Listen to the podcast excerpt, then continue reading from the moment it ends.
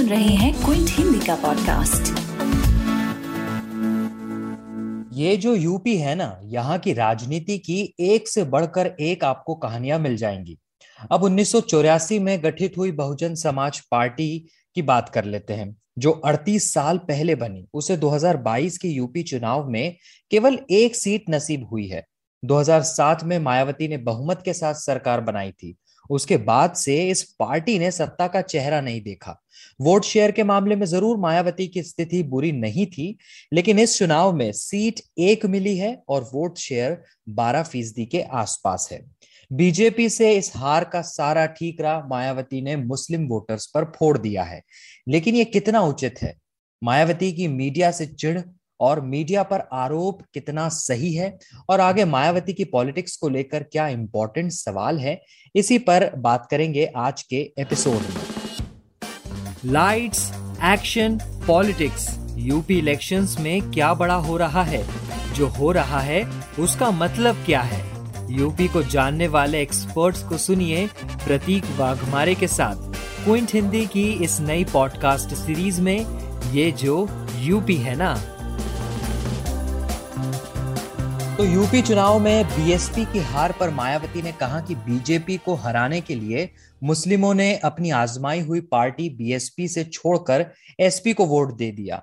उनके इस गलत फैसले से हमें बहुत नुकसान हुआ है, क्योंकि बीएसपी समर्थकों, हिंदुओं की उच्च जातियों और ओबीसी में डर फैल गया कि अगर समाजवादी पार्टी चुनाव जीत जाती है तो एक बार फिर जंगल राज की वापसी हो जाएगी। इसलिए वो बीजेपी की तरफ़ चले गए। ये हमारे लिए सख्त सबक है। हमने उन पर भरोसा किया। हम ये बात ध्यान में रखेंगे और इसी के मुताबिक बदलाव करेंगे। ये सारी बातें मायावती ने कही है। यही नहीं, मायावती ने मीडिया पर जातिवादी रवैया अपनाने का आरोप भी लगाया है और कहा कि उनकी पार्टी के कोई भी प्रवक्ता टीवी डिबेट्स में शामिल नहीं होंगे। अब सवाल यह है कि क्या मायावती के लिए ये उचित है कि वो अपनी पार्टी के खराब प्रदर्शन पर अपनी प्रतिक्रिया में मुस्लिमों को जिम्मेदार ठहराए? मेरे साथ है द क्विंट के मेघनाथ बोस। मेघनाथ उत्तर प्रदेश से कई सारी ग्राउंड रिपोर्ट्स पेश करते आए हैं। उत्तर प्रदेश के कई सारे इलाकों में घूमे हैं। ज़मीन पर जाकर लोगों से बातचीत की है और उत्तर प्रदेश की राजनीति को समझने की कोशिश कर रहे हैं। बहुत बहुत स्वागत है मेघनाथ आपका। थैंक यू प्रतीक तो मेघना जो मायावती का ताज़ा आरोप है, मुस्लिम वोट्स को लेकर, जो उन्होंने यूपी चुनाव को लेकर भी दिया और उत्तराखंड को लेकर भी कहा तो क्या लगता है ये बयान कितना पानी में है या इसमें कितना दम है? ये प्रतीक, बात तो ये है कि पहली बात ये है कि आप इलेक्शन में इस इलेक्शन में बीएसपी का सबसे खराब परफॉर्मेंस रहा है यूपी में। केवल 403 में से केवल एक सीट जीत पाए हैं, वोट शेयर भी कम होके 12 बारह पॉइंट समथिंग परसेंट पे आ गया है हम्म। जो कि पिछले इलेक्शन में भी उससे कहीं ज़्यादा था 2007 से हर असेंबली इलेक्शन में बीएसपी का वोट शेयर कम पे आ रहा है आ, मैं आपको डेटा भी बता दूँ 2012 में उनका हम्म। वोट 2007 में उनका वोट शेयर 30 परसेंट था 30.4 परसेंट और 2000 206 सीट जीते थे हम्म। वो 2012 में 80 सीट बन गए और इंसिडेंटली 2012 के इलेक्शन के बाद भी जब 80 सीट जीत के मायावती पार से बाहर आई थी तभी भी उन्होंने मुसलमानों को ब्लेम किए थे कि हम्म। मुसलमानों ने एसपी को वोट किया इसीलिए एसपी ने इलेक्शन जीत गए हम्म। फिर 2017 में उनका बीएसपी का वोट शेयर 22 परसेंट गिर गया और 80 से 19 सीट तक आ गया जब 2017 हम्म। में जबकि योगी आदित्यनाथ और बीजेपी जीते थे योगी आदित्यनाथ उसको उसको उसके बाद सीएम बना दिया बीजेपी ने और 2022 में वो 22 परसेंट से 12.9 परसेंट तक आके गिर चुका है hmm. और फ्रॉम 19 सीट्स अभी it is down to just one seat एक सीट तक आ गया है hmm. ये आपकी पार्टी का बीएसपी का सबसे खराब प्रदर्शन रहा है यूपी के असेंबली चुनाव में hmm. आप इतने खराब प्रदर्शन के बाद आके अगर लोगों को कहें कि ये किसी एक समुदाय के लोगों की गलती के वजह से हमारा पार्टी का स्थिति आज ये है। हम्म। तो वो तो मतलब अंग्रेज़ी में कहते हैं ना कि इट्स नॉट ग्रेट पॉलिटिक्स वो हम्म। राजनीतिक तौर से भी अगर देखा जाए तो वो तो कोई एक स्मार्ट डिसीज़न नहीं है ना हम्म। कि आपका ही खराब प्रदर्शन रहा है और आप आके किसी एक समुदाय को ब्लेम कर रहे हैं। आपको पार्टी के अंदर देखना चाहिए कि पार्टी के अंदर कितने गलतियाँ हैं। और अगर प्रतीक आप परमिशन दे तो मैं एक दो रीजन बताना चाहूँगा। जो मायावती अगर सही में इंट्रोस्पेक्शन करे जो रीजन सामने आना चाहिए उनके पास। हम्म, बिल्कुल बिल्कुल। तो पहली तो ये बात है कि आप देखिए बीएसपी का अंदर से ही पार्टी खोखला होते जा रहा है। और मैं ये क्यों कह रहा हूँ? 2017 के इलेक्शन में जब उनको उन्नीस एमएलए मिले थे 19 सीट्स वो लोग जीते थे दो बीएसपी जीते थे टू थाउज़ेंड में। बाय जून 2021 जून 2021 तक वो 19 एमएलए से बस सात एमएलए बाकी थे बीएसपी में क्योंकि बा, जो बाकी लोग थे उनको या तो बाहर बीएसपी ने निकाल दिए थे या वो खुद बाहर पार्टी छोड़ के चले गए थे हम्म। उसका एग्ज़ाम्पल दो एग्ज़ाम्पल दे देते हैं जो बीएसपी के बड़े नेता रहे हैं लालजी वर्मा और रामाचल राजभर हम्म। दोनों को बीएसपी ने बाहर निकाल दिया बोला कि एंटी पार्टी चीज़ें कर रहे हैं पार्टी में वो खुश नहीं थे वो निकल के समाजवादी पार्टी से जुड़ गए।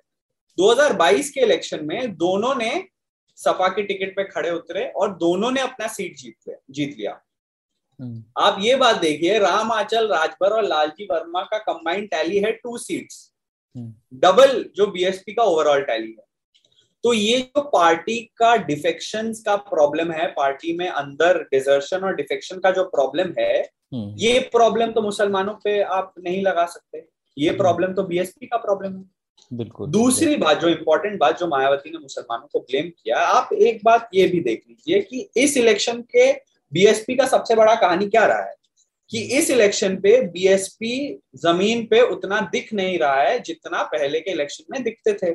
ये जो मायावती की अवेबिलिटी को लेकर सवाल है तो मतलब क्या ग्राउंड पर भी लोगों के बीच ये बातचीत रही है कि मायावती कहाँ है? वो गायब है ना कोई चुनावी कैंपेन में दिखी।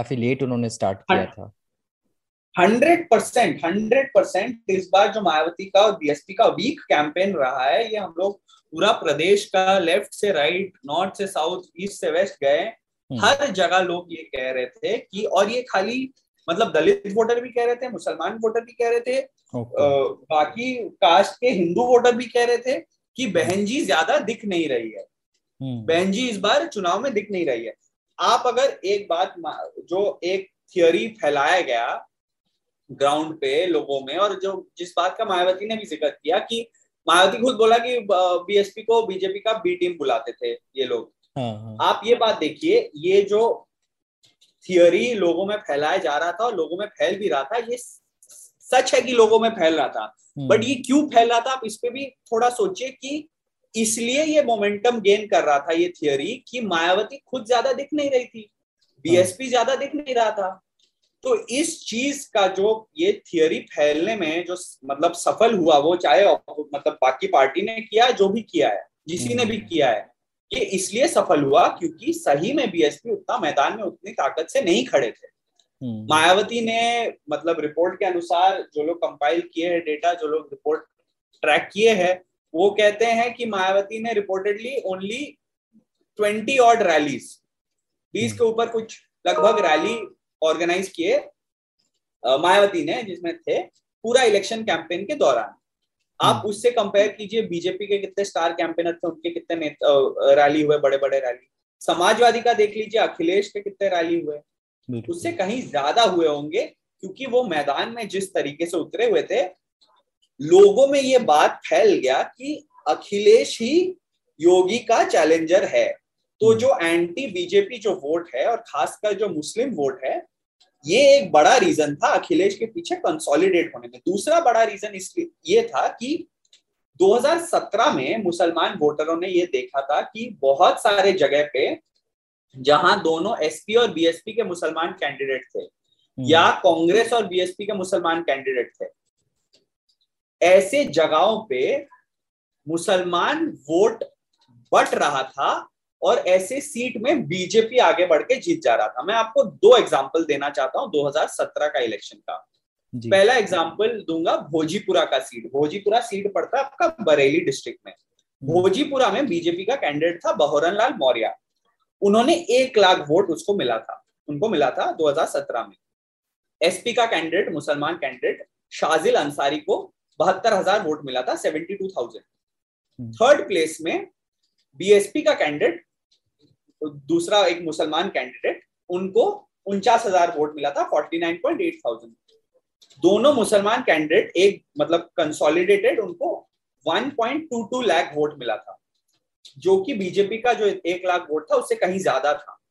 बट ये एंटी बीजेपी जो मुस्लिम वोट था ये एसपी और बीएसपी के बट के बीच में बटने की वजह से बीजेपी ये सीट निकाल लिया।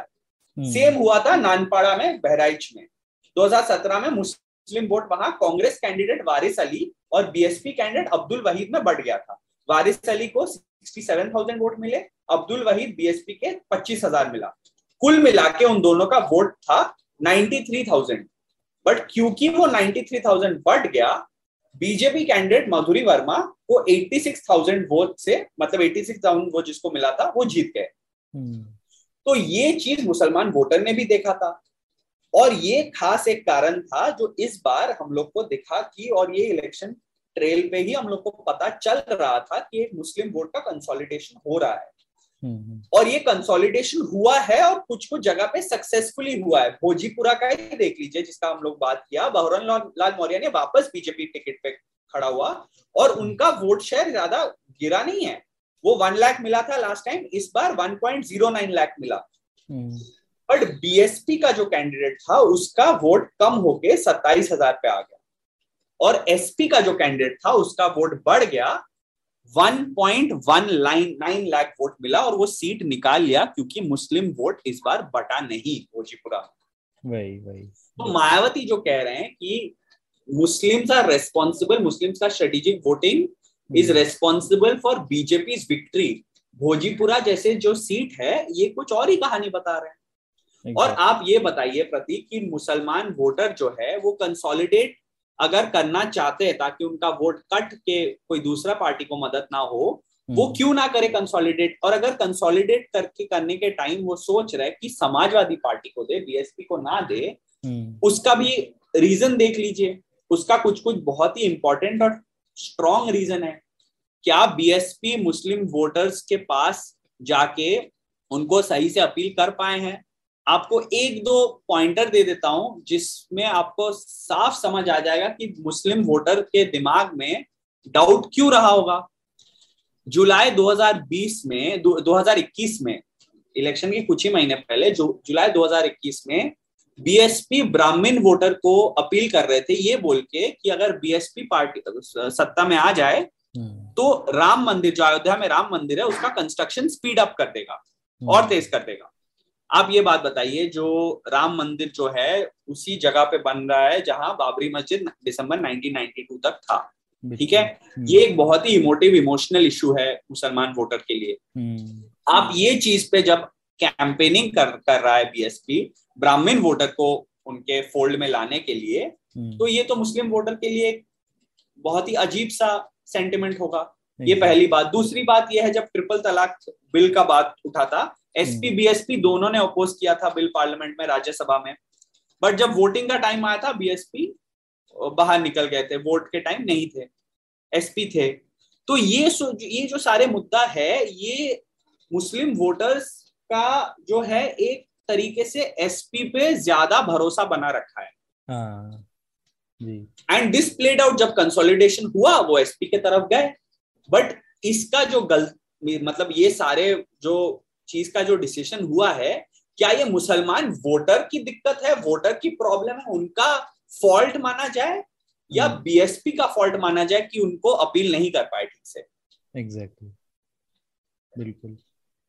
अच्छा ये तो आ, मुस्लिम वोटर्स को लेकर जो उन्होंने आरोप लगाया ये एक बात हो गई। दूसरा उन्होंने आ, मीडिया को लेकर भी शिकायत है उनकी और गंभीर आरोप लगाए उन्होंने जातिवाद को लेकर और उन्हें इग्नोर करने को लेकर उन्होंने बात कही है। तो इसमें कितनी सच्चाई आप देखते हैं? देखिए बात तो इस पे तो हम लोग इनकार नहीं कर पाएँगे कि मीडिया में जातिवाद नहीं है। ये तो रिपोर्ट भी आ चुके हैं इस पे काफ़ी ज़्यादा ज़्यादा डेटा भी है। कि मीडिया। में जैसे मतलब like in every other section of Indian society caste का एक प्रेजेंस है और बेशक है और कास्टिज्म भी है बेशक है तो मीडिया हम्म। कोई ऐसा तो नहीं है कि मीडिया एकदम दूध का धुला हुआ है और मीडिया में कोई कास्टिज्म नहीं है ये बोलना झूठ होगा गलत होगा मीडिया में भी कास्टिज्म है और हम लोग देखे हिस्टोरिकली भी बीएसपी के खिलाफ कास्टिस्ट कवरेज का एग्जाम्पल्स रहे हैं हम्म। पर पॉइंट ये है कि इस इलेक्शन पे बीएसपी वोटर्स तक नहीं पहुँच पाए उस तरीके से जैसे पहले पहुँच पाए हैं हम्म। इस इलेक्शन में बात यह भी है कि बीएसपी के ओर से एफर्ट की कमी नज़र आया है लोग लोग कह रहे थे कि बहन जी दिख नहीं रही है बीएसपी हम्म। के जो खुद के वोटर है लॉयल बीएसपी वोटर है उनमें भी एक डाउट आ रहा था कि बीएसपी को कंटिन्यू करे वोट करने के लिए कि नहीं जैसे मायावती ने अपने पोस्ट रिजल्ट्स एड्रेस में उन्होंने कहा कि दलित वोट उनके साथ रहा है इस बार भी सपोर्ट किया है बट आपको एक बात बता दू प्रतीक की हम्म।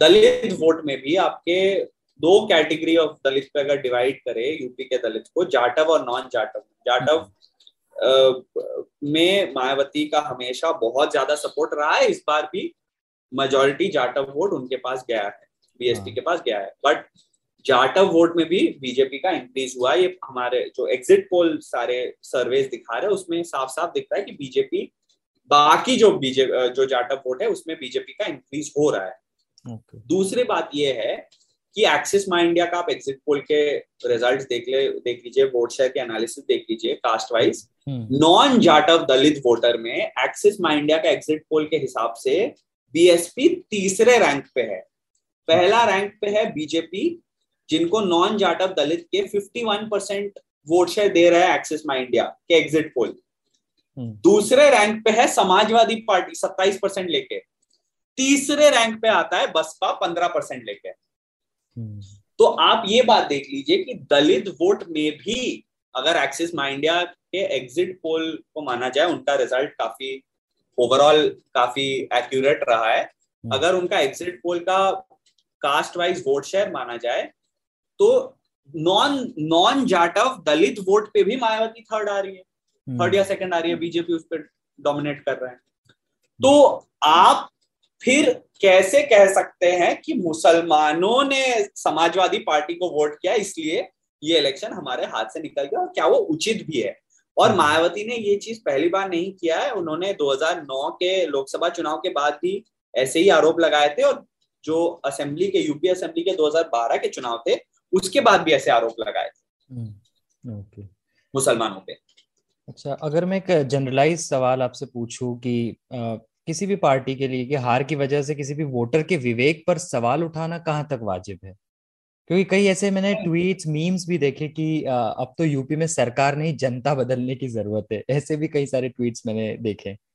तो क्या लगता मुझे देखिए ये थोड़ा बैड टेस्ट में लगता है कि मुझे ये नहीं लगता है कि आपको ये जो ये प्रोसेस है आप आपको मुझे नहीं लगता कि आपको वोटर को ब्लेम हम्म। करना चाहिए। खास की खास करके अगर आप एक पॉलिटिकल पार्टी हो तो आपको वोटर पे ब्लेम करने से जगह करने के वजह के जगह आपको शायद इंट्रोस्पेक्शन की ज़रूरत है हम्म। चाहे कोई भी पार्टी हो चाहे कांग्रेस पार्टी हो समाजवादी पार्टी हो बहुजन समाज पार्टी हो या बीजेपी भी हो हम्म। कि अगर कोई इलेक्शन में आपके रिज़ल्ट आपके मन मन के हिसाब से आपको जो चाहिए था वैसे नहीं आया है तो आपको शायद इंट्रोस्पेक्ट करना चाहिए कि क्या गलत किया हमने क्या गलत किया क्या दूसरे पार्टी ने क्या सही किया क्या वोटर के दिमाग में क्या रहा क्या नहीं रहा बट हम्म। आप अगर ऐसे एटीट्यूड अपनाएँगे कि वोटर गलत है वोटर ने ये गलती कर लिया तो तो फिर जो जो प्रॉब्लम है ना फिर